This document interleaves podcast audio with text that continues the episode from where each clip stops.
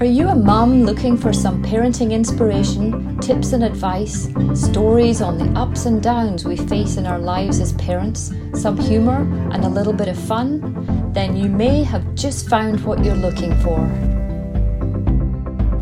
Hi, and welcome to the Parenting in the Thick of It show. I'm your host, Louise Clark, a certified parent coach known to many as your parenting partner. As a mum to three teenagers, you can bet I've probably been there done that, and heard it all. Trust me, there'll be few things that I haven't experienced firsthand.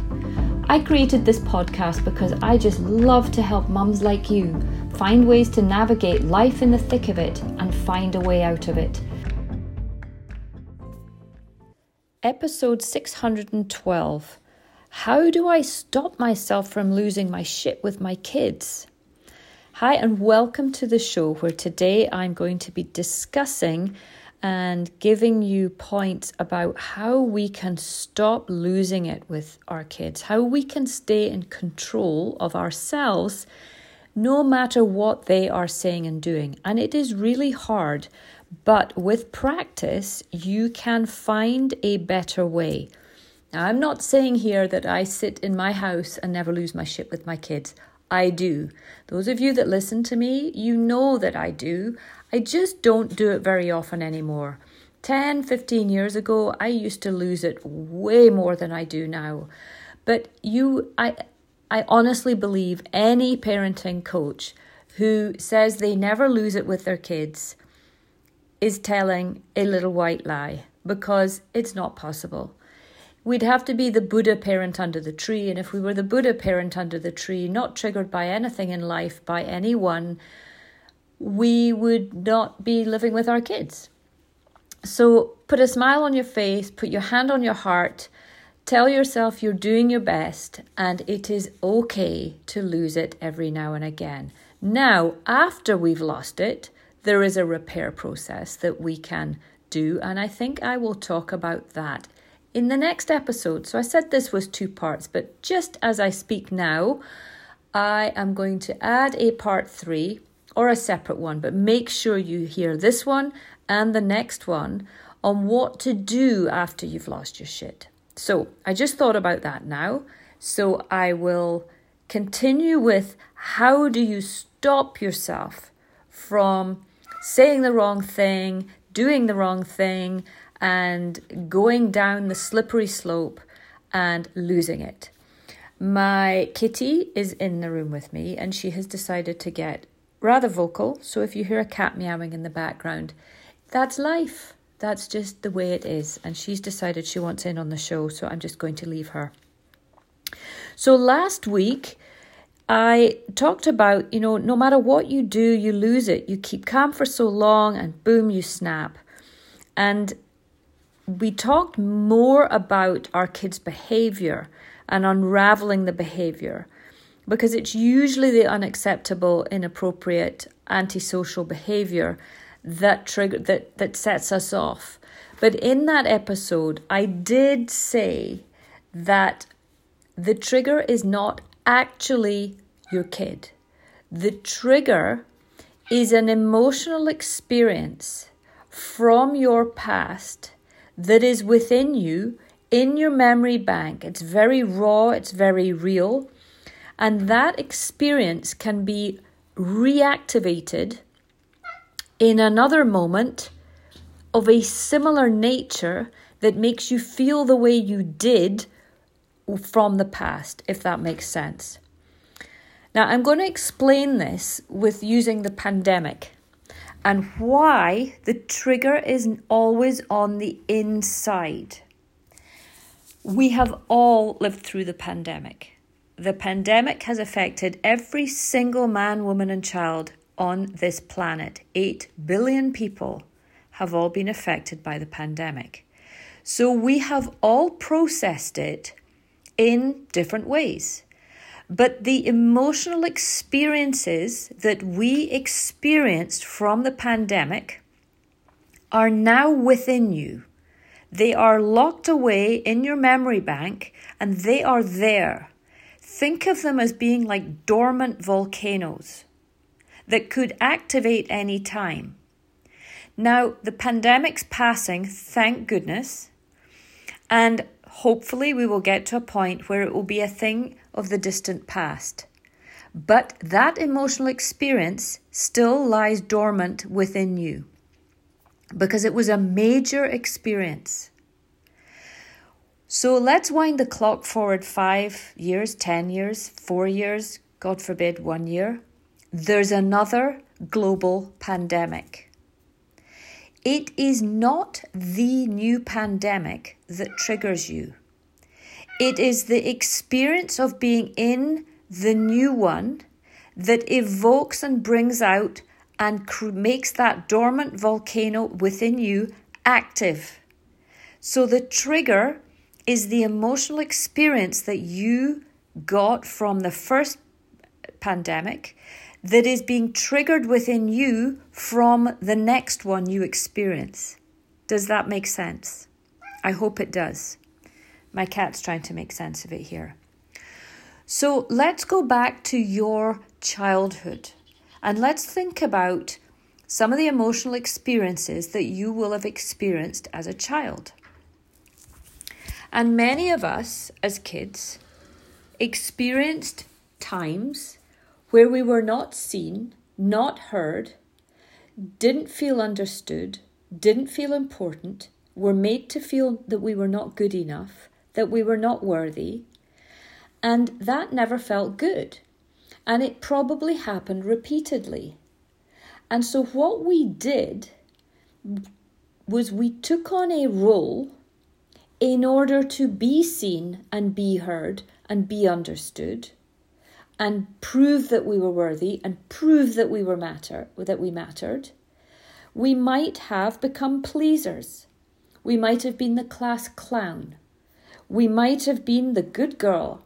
We might have been the bad boy or the jock or the queen bee the victim the martyr. We took on roles in order to be seen.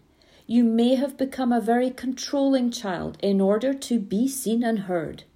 You may have been bossy and opinionated and loud in order to be seen and heard. This was a way that we developed, it was a role we took on, a facade we took on to meet our needs. And that role really became becomes started to define us. And we saw ourselves as we identified with this role. Now, the real child within you was none of this. The real child within you was just this pure, untouched, brilliant, magnificent spirit. As Dr. Shefali would say, throbbing with our own signature. And over time, she always says, Shefali says, our parents happened to us. In other words, the things our parents said and did had a major effect on us and had us change who it is we really were in order to be seen and heard or who it is we thought they wanted us to be. So, those emotional experiences are hardwired within you, and we, we carry that through our lives all those experiences we take with us. And what happens is when we have a child of our own, we are suddenly faced with a human being who doesn't listen, doesn't hear us, doesn't see us, doesn't appreciate us, doesn't understand us, doesn't feel like we are good enough, doesn't make us feel like we're good enough because let's face it it's hard and they don't come with a manual and sometimes we don't know what to do and it can make us feel not very good enough not good enough. So can you see that the having this child almost takes you back to when you were a child and you didn't feel seen and heard and good enough it's like, God damn it, I got over all of that from my past, and now you, you little brat, are making me feel like I am not seen, not heard, not valued, not appreciated, and not good enough. So what do we do? We lose it because we can't cope. But the trigger is not the child. The trigger is the emotional experience, the wound, the hole, whatever you wish to call it, the dormant volcano from your childhood that is being reactivated in the moment. Every moment your child doesn't hear you, doesn't see you, doesn't make you feel like you're good enough, that you're worthy, that you matter, or they understand you. Can you see how this plays out? So, in order for us to not lose our shit, we have to do some pretty deep inner work. And there are lots and lots of books that are written on this. So, a few of them that I, uh, that I really like are Show Up for Yourself by Janet Philbin Roth, who's a dear friend of mine. How to Do the Work by Nicole LePera. A Radical Awakening by Dr. Shefali Tsabary. And The High Five Habit by Mel Robbins. Now, you've probably heard me talking about all of them. I've read them all, I've read them all multiple times, I've done many courses to help me reclaim my worth, to help me recognize fully that I am worthy of being seen and heard, regardless of how my children behave. So when I feel good enough about myself, fundamentally good enough, that I don't doubt myself, that I believe I can actually do anything I set my mind to, and I do believe this, then I'm way less likely to be triggered by my kids because I'm not going to feel like I can't do this.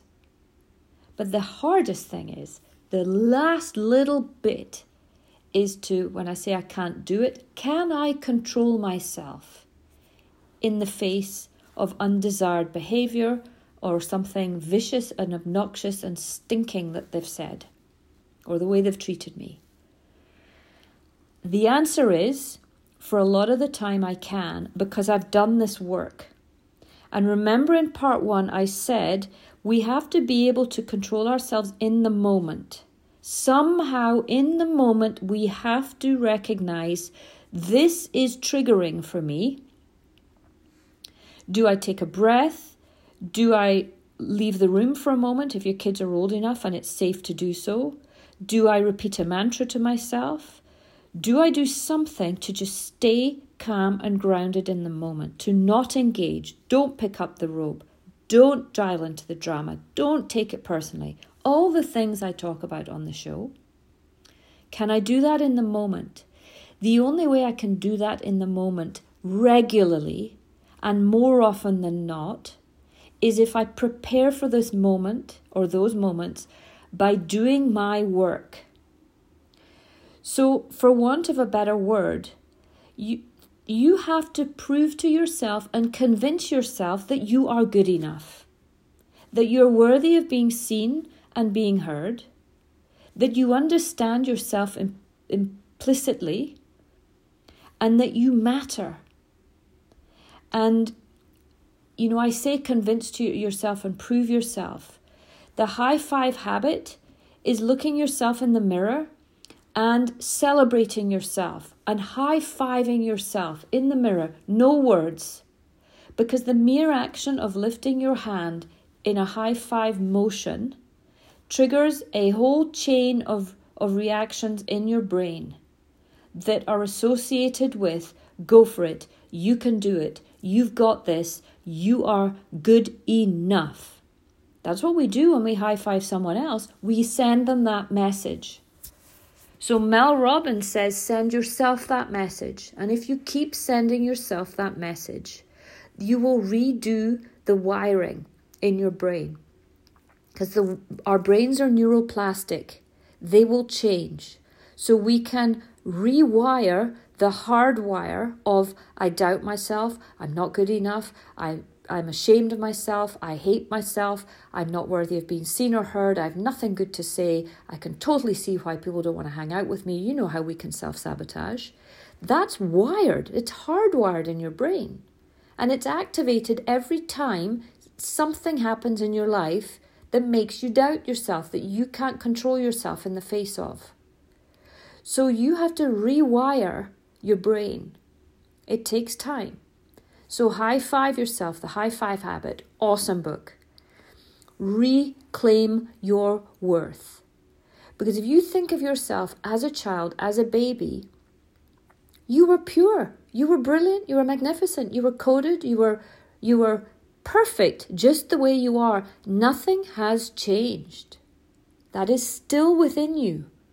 I can tell you you are good enough, you're worthy of being seen and heard, that you matter, that you're important, that uh, you I I can tell you that, but you have to believe it. So you have to do something to convince yourself of this. And thinking of yourself as a, when you were a baby, how could you get hard on yourself? How could you be tough on yourself and criticize yourself if you see yourself as a baby? No, that baby's still within you.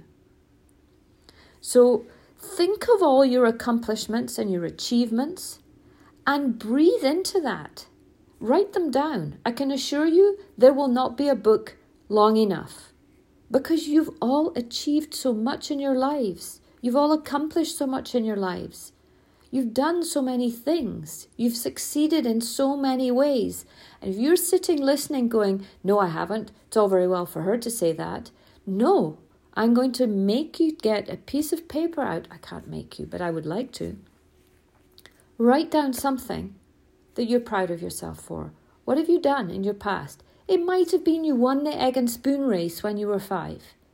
Think of all those things that might seem, seem insignificant, but every day you're accomplishing things and achieving things.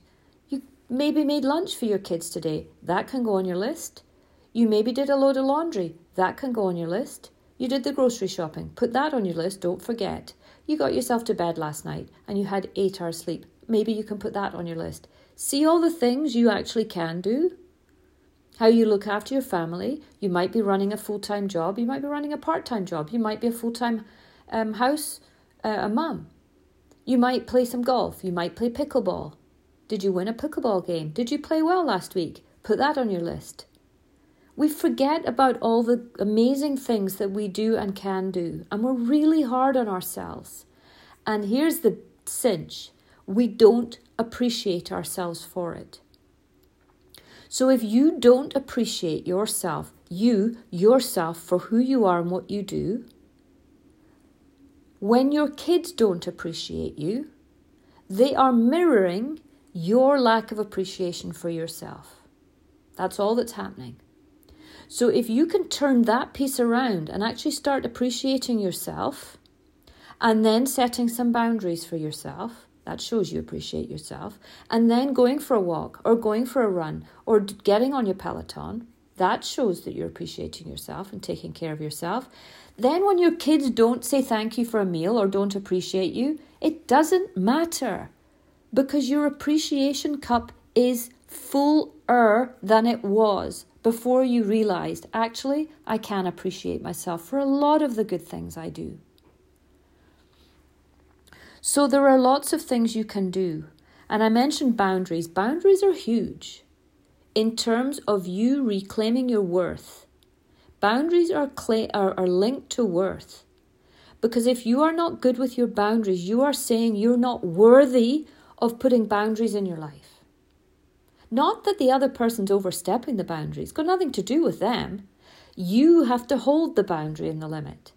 If they push you, you have to hold it. And if you don't, you feel shit about yourself and then you lose it with the other party and you blame them for the fact they didn't listen to you. No, can you see now how this is you not listening to yourself? You're not setting the boundary in the first place, or you try and then you cave and then you feel like a doormat. So you have to be good with your boundaries. And I re- recently listened to a podcast, my favourite podcast, Feel Better, Live More, with Dr. Rangan Chatterjee. He's the British, like the BBC GP doctor, and he's their go to for advice. And he has a podcast called Feel Better, Live More, and he interviews a w- whole host of, of people. They are awesome. I love them. And he interviewed the Kenyan world record marathon holder, the guy who has just run a sub two hour marathon. And he was asking him, How do you do what you do? And, you know, in a two hour interview, boundaries are very important to this man. And he talks about vitamin N, N as a number, being the most important thing we have to take and do for ourselves on a daily basis. And do you know what the N stood for? No. N O. He said you have to learn to say no. You have to learn to say no to staying up too late if you want to run your best time tomorrow. You have to say no to so many things. No to lying on the couch in the morning when you have to go out in the rain to run a, a train a, a race or a, a, a go training.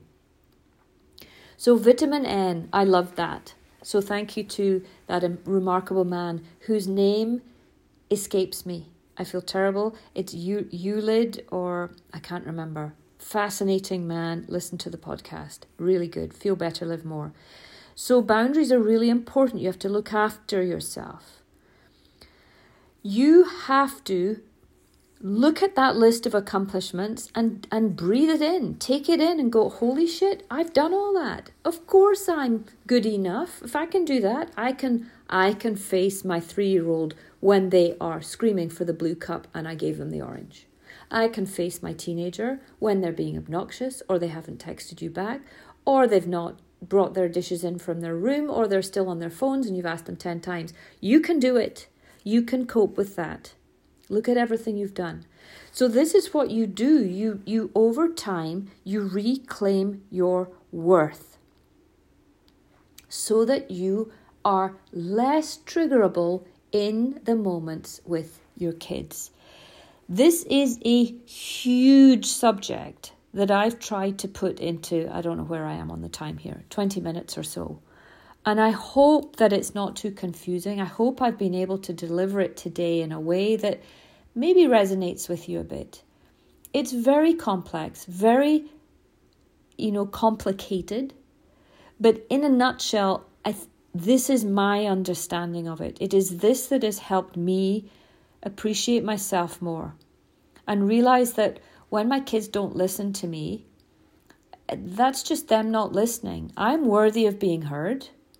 So why would I let them not listening to me make me feel like I'm not worthy of being heard? They're just teenagers. They don't listen to very many people other than themselves. Your toddler hasn't learned to listen. They're so present and absorbed and fascinated by everything around them that you're just you're just a fly, you're a distraction at times. So maybe if this intrigues you and you want to go a bit deeper, you could get one of these four books and you could you could maybe read them and it will expand on what I've spoken about here.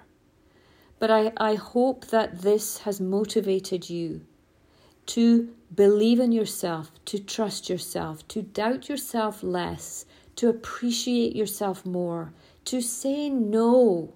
Saying no is not being selfish. It is it is proving to yourself that you're worthy, that you're not just going to say yes and you're not just going to cave. You're worth more than that. So, if you have any questions, please, please reach out to me, louise at yourparentingpartner.com. If you have any subjects you would like to hear more about, then reach out to me, louise at yourparentingpartner.com. If you want to work with me, I do all this work with my clients to help them show up less triggerable, you can reach out to me, louise at yourparentingpartner.com. I love hearing from everyone. And if you value this podcast and the advice and support I give you, please head over into the platform that you tune in on and rate and review the show because it helps the show reach other people who don't know about it. It helps them and supports them. So you, you could share it with your friends, you could share the Instagram um, uh, feed with with them. You can send them a link to this episode if you think it would help them. Although I think send them the epi- the link to part one, and then they'll get part two. Send them the link. Do them a favor. Help them out. And last but not least, thank you to you for regularly tuning in and supporting me and this show. It means the world. I'm at, I think, 1.1, 1.2 million downloads on this show now. So it is really helping a lot of people. And that's what motivates me to give back more because the giving is the receiving for me. In me giving you this is the receiving. It gives me, it fills me up to know that I'm helping so many people around the world. So thanks for tuning in. Next time, I'm going to be talking about how to repair the relationship, what to do when you have lost your shit. You know how to try and stop yourself losing it as much as you do. You know how to stay more calm in the moment. And, and now I'm going to share with you what to do if you have lost your shit. And that one's really good. We all need to know that information. So, till next time, thank you again for tuning in, and bye for now. That's it for today's episode on the Parenting in the Thick of It show. If you enjoyed the show, please do share it with your friends and family. And remember, if you find yourself stuck in the thick of it and can't see a way out of it, please send me an email. I would love to help you. My email is louise at yourparentingpartner.com. And don't forget to take a look at the Parenting in the Thick of It family organizer that I created. It's an evergreen family calendar guaranteeing 12 months of use from whenever you start. It also includes beautifully illustrated, informative, and interactive monthly parenting theme pages to guide you through the year. It's the perfect organizer for busy families to keep track of all their activities, plus help parents be the best parent they can be. It's more than just a calendar. You can find the link for this and the other social media platforms that I am on below the description in this episode. Thank you so much for listening today, and I look forward to being with you all soon. Bye for now.